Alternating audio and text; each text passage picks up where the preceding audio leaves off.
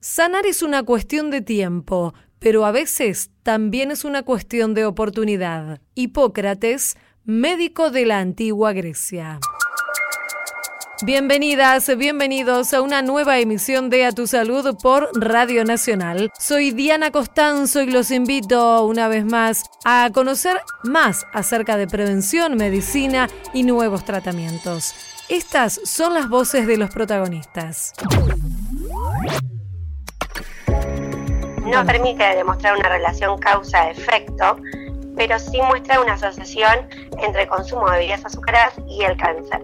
Un estudio científico reforzó la asociación entre el consumo de bebidas azucaradas y el cáncer. Entrevistamos a la licenciada en nutrición de la Fundación Interamericana del Corazón Argentina, Victoria Tiscornia la vía aérea de los bebés, son vías aéreas muy pequeñas con unos bronquios muy chiquititos que los hacen más sensibles a esa infección viral. La bronquiolitis afecta principalmente a bebés menores de dos años. Puede prevenirse aunque no hay un tratamiento específico ni una vacuna. Dialogamos con el médico Carlos Velasco, neumonólogo del Hospital de Clínicas. Lo ideal es mantener los ambientes entre 21 y 23 grados con una humedad que vaya entre el 50 y el 70%. Especialistas advierten acerca de los riesgos para la salud respiratoria del mal uso de los sistemas de calefacción. Hablamos con el médico neumonólogo Nicolás Douglas Nazareno. A tu salud. Reciente estudio acaba de revelar que un pequeño vaso de jugo o gaseosa al día que tengan azúcar está relacionado con un mayor riesgo de cáncer. Y bueno, esto tiene que ver también con lo que implica el consumo de azúcar en nuestra alimentación. Y sobre este tema invitamos a conversar aquí a Radio Nacional a Victoria Tiscornia. Ella es licenciada en nutrición e investigadora de la Fundación Interamericana del Corazón Argentina. Ya la estamos saludando. Hola Victoria, aquí Diana Costanzo. ¿Cómo estás? Hola Diana, ¿cómo estás? Bueno, muy bien, muchas gracias por atendernos. En principio, como para entender un poco más de este estudio, si querés contarnos de qué se trata, cómo fue realizado y cuáles son las características que tiene este relevamiento. Este estudio publicado recientemente se suma a la evidencia ya existente sobre el impacto negativo en la salud del consumo de azúcar. Y esto eh, refuerza la necesidad de promover políticas públicas que reduzcan su consumo. Claro. El azúcar es un nutriente crítico que promueve el desarrollo de obesidad infantil y de otras enfermedades no transmisibles como es la diabetes, las enfermedades cardiovasculares y el cáncer, que es lo que muestra una asociación significativa este estudio. No permite demostrar una relación causa-efecto, pero sí muestra una asociación entre el consumo de bebidas azucaradas y el cáncer. Muestra digamos, una preocupación, ya que en Argentina el consumo de azúcar es muy alto, de hecho se encuentra entre los cinco países de mayor consumo de azúcar en el mundo y se estima que eh, se consume el triple de lo recomendado. Mm. Hoy la recomendación de, la Organización Mundial de la Salud son 50 gramos de azúcar por día y en Argentina se consumen 150 gramos de azúcar. Es decir, 35 cucharaditas diarias. Ahora, el eh, estudio este, eh, Victoria, déjame algún detalle más eh, preciso de este estudio que, que no comentamos. Se hizo en Francia. Sin embargo, no es un estudio representativo de Francia, pero sí se hace en Francia, con lo que hacen es evaluar a un grupo de personas a lo largo del tiempo. Y ven en este grupo de personas el consumo de alimentos, el diagnóstico de distintas enfermedades, y lo que observaron es que en el grupo que consumo mayor cantidad de bebidas azucaradas respecto al grupo que consume menor cantidad, hay un mayor diagnóstico de eh, todos los tipos de cáncer y específicamente del cáncer de mama. No es relación causa-efecto, sino que lo que es observar simplemente qué es lo que pasa a través del tiempo en un grupo de personas. Este estudio se suma a este corpus de evidencia que ya existe eh, y que muestra un impacto negativo contundente del azúcar en la salud. Lo que sabemos es que en Argentina la mayor cantidad de consumo de azúcar proviene de las bebidas azucaradas. Claro. Hoy eh, se consume, digamos, si uno consume, por ejemplo, una botella de gaseosa de 600 mililitros, ya supera el límite máximo de recomendación de azúcar por día. Mm. Una botella aporta 13 cucharaditas cuando el límite máximo son 10 cucharadas. Por eso es importante promover políticas públicas que eh, promuevan entornos saludables y eh, desalienten el consumo de este tipo de eh, bebidas y de alimentos que tienen alto contenido en nutrientes críticos. Claro. No solo de azúcar, sino de sodio, grasas saturadas, que promueven el desarrollo de enfermedades no transmisibles como ese cáncer, la diabetes, mm. las enfermedades cardiovasculares. El tema de la relación entre el, azúcar y el cáncer se da porque el azúcar puede provocar obesidad o de hecho provoca obesidad y la obesidad es un factor de riesgo para distintos tipos de cáncer o tiene, digamos, algún otro vínculo este consumo elevado de azúcar con la posibilidad de que se desarrollen tumores. La evidencia muestra que por un lado sí el azúcar promueve el desarrollo de obesidad, pero también promueve el desarrollo de tejido adiposo a nivel central, que promueve el síndrome metabólico y que esto está también relacionado con la aparición de cáncer. Pero como repito, este estudio muestra una asociación, no es una relación causa-efecto. Sí, tal cual. Pero sí está relacionado con la obesidad, con el desarrollo de este tipo de grasa que es muy peligrosa a nivel cardiovascular se ve que también está asociado al cáncer. Desde FIC lo que promovemos, porque hoy en Argentina, cuando uno quiere eh, ver mm. cuánta cantidad de azúcar tienen los productos, hoy en Argentina la regulación no es obligatoria en cuanto a que los productos tienen que declarar el azúcar en la tabla nutricional.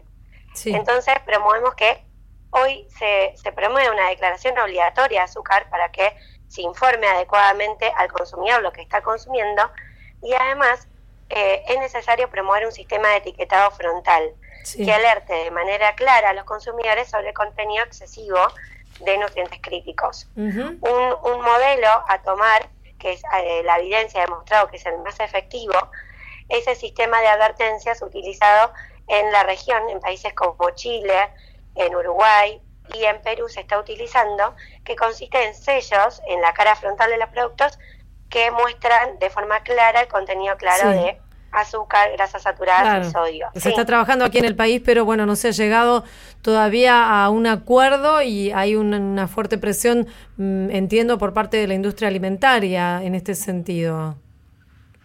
Sí, totalmente. Se está tratando de promover este sistema eh, de, manera urgente. En este sentido es eh, importante el rol del Estado que promueva esta política con una mirada libre de conflicto de interés tratando de apartar a la industria de este tipo de decisiones, ya que muchas veces los intereses comerciales de la industria se, este, son contrapuestos a los intereses de la salud pública. Lo importante de esta política es que sirve de puntapié para implementar un paquete de medidas integrales que salienten el consumo de alimentos ultraprocesados y garanticen el acceso a alimentos saludables. Claro. Estas políticas son, por ejemplo, mejorar el entorno escolar, restringir la exposición al marketing de alimentos de baja calidad nutricional y promover medidas fiscales. Queremos agradecerte, Victoria Tiscornia, licenciada en nutrición, investigadora de la Fundación Interamericana del Corazón Argentina, por esta charla aquí en Radio Nacional. Te mandamos un saludo y muy amable. Muchas gracias a ustedes. Adiós. A tu salud, por la radio de todos.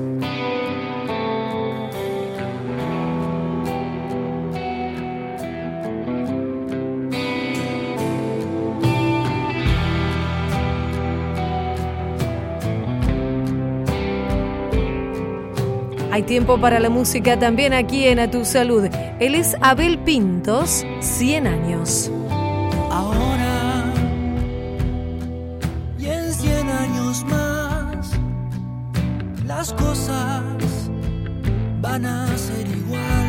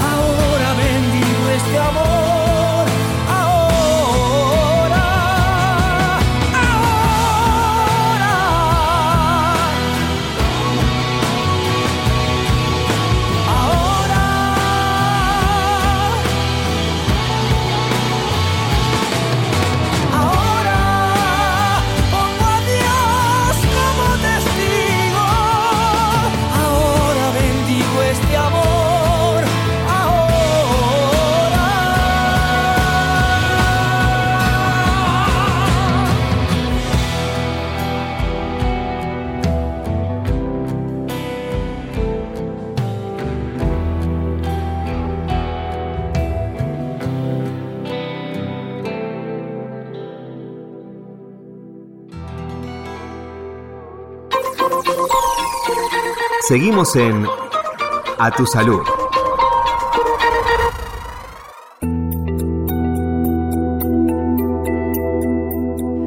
En esta época del año comienzan a aparecer los casos de bronquiolitis y se sabe que es la principal causa de internación en los más pequeños, sobre todo en las bebés y los bebés menores de dos años.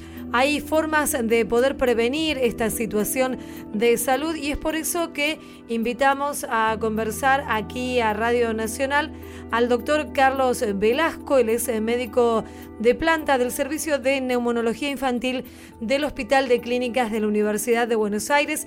Ya lo estamos saludando aquí en Radio Nacional. ¿Cómo le va? Carlos, aquí Diana Costanzo. ¿Cómo está usted? Hola Diana, un gusto saludarte. Bueno, Carlos, en principio eh, definir una vez más, eh, tal vez eh, lo hemos hecho en otras oportunidades aquí en este espacio, pero para recordar a nuestras y nuestros oyentes qué es la bronquiolitis. Para poner una definición importante es saber que es un cuadro viral, o sea, que son virus las que producen esta enfermedad, es un cuadro viral que afecta eh, las vías aéreas de los chicos, principalmente la vía aérea superior, pero desencadena una infección, una inflamación de las vías aéreas inferiores, o sea, de los bronquios, de los bronquiolos de los chicos menores de dos años, eh, produciendo cuadros de distinto grado de dificultad para respirar. Entonces, eh, las causas pueden ser eh, diversas, o sea, podemos llegar a este cuadro respiratorio por diversos agentes. Exactamente, ¿eh? son muchos virus los que producen la misma enfermedad, ¿eh? porque en realidad la enfermedad progresa gracias no solamente a la, a la gente que, infeccioso, que son virus en su gran mayoría, ¿eh? como el virus incisional respiratorio, que es el más común, o el adenovirus, o los virus de la influencia, de la gripe normal, o los rinovirus. O sea, hay un grupo importante y otros virus también, pero está dada también por las características de la vía aérea de los bebés, que son vías aéreas muy pequeñas con unos bronquios muy chiquititos que los hacen más sensibles a esa infección viral. ¿Cuál es entonces, eh, Carlos, la recomendación para los padres, las madres o los adultos que están a cargo de menores? ¿Cuándo se debe consultar? ¿Ante qué síntomas tenemos que estar muy atentos? Todos los chicos en invierno corren el riesgo de tener algún tipo de cuadro de vía aérea superior, un poquito de moco alto, para hablarlo vulgarmente. Entonces, si ese moco alto no genera mayores complicaciones, uno lo puede manejar, el chico no parece estar muy agitado, no parece respirar con dificultad y estos síntomas son importantes, que coma bien, y que duerma bien. Los chicos que tienen alguna infección más importante o un compromiso más importante para respirar no pueden descansar con facilidad, no pueden conciliar el sueño porque necesitan músculos accesorios para respirar que no funcionan mientras están dormidos. Entonces, clásicamente estos chicos no pueden conciliar el sueño. Los lactantes, su ejercicio más importante es comer o succionar, ¿eh? ya sea el pecho o la mamadera. Y estos chicos que están con una dificultad para, para respirar no pueden comer bien niños que están con un catarro muy importante y uno nota que tienen dificultad para respirar, se los ve respirar más agitados. ¿eh? Hay algunos signos que podemos mirar en el pechito de los chicos, se les hunde el pecho, se les hunde el lugar arriba de las clavículas o se le notan las costillitas mucho cuando respiran porque se hunde la pielcita entre las costillas. Esas cosas son importantes para ir a, hacer una consulta y esto de no poder conciliar el sueño eh, y no poder alimentarse bien. Claro, ¿y la fiebre es un indicador también? La fiebre es un indicador, puede estar presente o no, y generalmente cuando está presente no es una fiebre muy alta, ¿eh? entre 37 y medio y 38 y medio, básicamente los dos, tres, cuatro primeros días ¿eh? del inicio de, la enfermedad. Pero no es un signo tan importante ¿eh? para, como para tener en cuenta. Como esto de la dificultad para respirar que nos explicaba. Ahora, Carlos, antes de llegar a esta situación y sabiendo que los más y las más chiquitas son los que pueden tener más posibilidades de enfermarse y de tener estos síntomas. ¿Qué es importante tener en cuenta para prevenir la bronquiolitis? Bueno, esto que nombras es súper importante. Primero, las medidas de prevención más importantes. La lactancia materna siempre eh, es un factor protector. La leche materna le da al bebé anticuerpos que previene distintas infecciones y enfermedades, así que siempre la lactancia materna es un factor protector. Evitar el humo del cigarrillo, súper importante. Eh, se sabe que en casas de fumadores, los fumadores pasivos, los niños eh, que tienen fumadores en casa, ¿eh? tienen cinco veces más probabilidades de tener bronquiolitis. Así que eh, no solamente tratar de que los padres no fumen, que no fumen adentro de la casa, en ningún ambiente. Eh, muchas veces uno escucha, no, pero yo nunca fumo delante de él. lo importante es no fumar en el ambiente donde está el chico porque el cigarrillo con todas sus toxinas y con todo el hollín que produce queda impregnado en la ropa, en los muebles y eso genera factores proinflamatorios del pulmón que este, hacen a los niños más susceptibles a pescarse la bronquiolitis. Eso y lo más importante también, otra cosa súper importante, es la vacunación. Primero la vacunación para los gérmenes, porque eh, por ejemplo, las vacunas contra, contra las bacterias como el coqueluche ayudan a prevenir este, la bronquiolitis y la vacuna contra la gripe, ¿verdad? Porque también el virus de la gripe produce bronquiolitis en estos chicos. Queremos agradecerle al doctor Carlos Velasco, médico de planta del Servicio de Neumonología Infantil del Hospital de Clínicas, por esta charla. Muy amable, ¿eh? Bueno, te agradezco muchísimo el llamado, un gusto hablar con vos y bueno, para lo que necesites a tu entera disposición. Muchas gracias Carlos, hasta luego. Seguimos en A tu salud. Calefaccionar los ambientes en los que estamos, tanto en las viviendas como en los lugares de trabajo, es una medida que, claro, nos permite hacer frente a las condiciones climáticas del invierno para aquellas personas que tienen la posibilidad de acceder a estos sistemas de confort. Pero también puede resultar perjudicial para la salud. Y sobre este tema vamos a conversar aquí en Radio Nacional con el doctor Nicolás Douglas Nazareno. Él es coordinador de la sección Neumonología Clínica de la Asociación Argentina de Medicina Respiratoria y nos está atendiendo desde el Hospital Vera Barros de La Rioja. ¿Cómo le va, Nicolás? Muchísimas gracias por conversar con nosotros aquí, Diana Costanzo. un gusto saludarte, Diana. Bueno, muy bien, muy bien, muchas gracias. Nicolás, decíamos que en esta época de bajas temperaturas, obviamente eh, las personas que tienen acceso a los sistemas de calefacción los utilizan tanto en sus casas como en los lugares donde trabajan para tener un, un mejor confort, ¿cierto? Pero ¿cuáles son los riesgos que puede suponer para nuestra salud estar expuestos a la calefacción y a estas temperaturas que tal vez muchas veces superan las que son aconsejadas, ¿cierto? Lo ideal es mantener los ambientes entre 21 y 23 grados con una humedad que vaya entre el 50 y el 70%. Eso sería lo ideal. Si se calefacciona en exceso, aumenta el contraste de temperatura entre el interior y el exterior y esto puede disminuir los mecanismos de defensa de las vías aéreas y por lo tanto favorecer las infecciones respiratorias.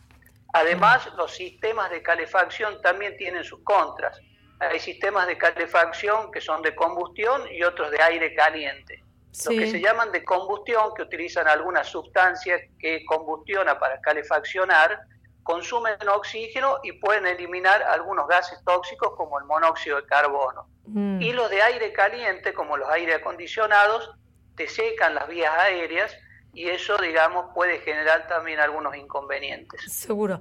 Entonces, una de las principales recomendaciones es eh, verificar tanto el buen funcionamiento como lo que es la salida de los gases al exterior una vez que uno utiliza un sistema de calefacción a gas.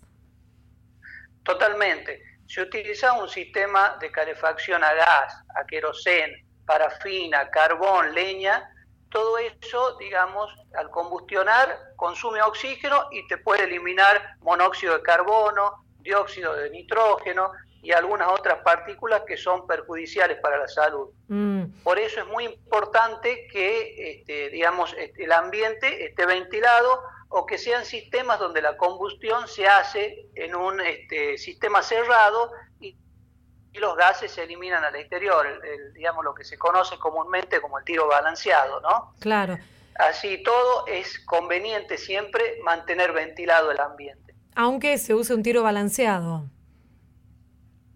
Aunque se use un tiro balanceado, porque puede no estar el artefacto funcionando de manera óptima y algún este, gas de estos tóxicos puede eliminarse hacia el, hacia el ambiente. Si el ambiente está muy cerrado, la concentración de ese gas tóxico puede, digamos, alcanzar niveles peligrosos para la salud. Claro, usted sabe, doctor, que claro, las temperaturas bajan durante la noche. Muchas personas tienen esta costumbre de mantener encendida la calefacción en las horas de descanso. ¿Qué es lo recomendable? ¿Hay que apagarlo totalmente, dejarlo en piloto si se trata de, de un calefactor, por ejemplo? Sí, este, digamos, tiene un sistema de tiro balanceado y se mantiene la ventilación, como eh, decíamos antes, no habría tanto problema.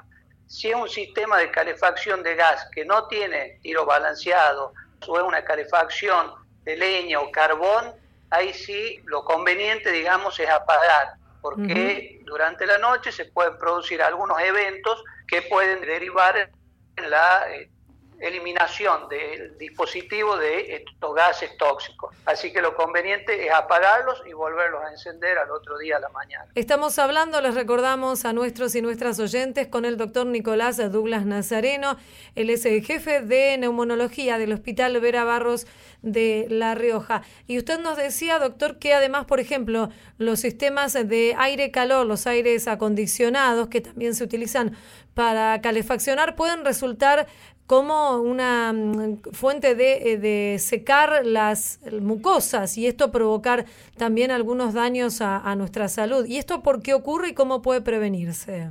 Totalmente. Los sistemas de aire acondicionado secan el ambiente y por lo tanto, al disminuir la humedad del ambiente, disminuye también la humedad de las mucosas. Cuando disminuye la humedad de las mucosas, los mecanismos defensivos de las vías aéreas también eh, funcionan este, de manera menos eficiente de manera tal de que estar con las mucosas secas puede favorecer ciertas infecciones, infecciones respiratorias, por supuesto.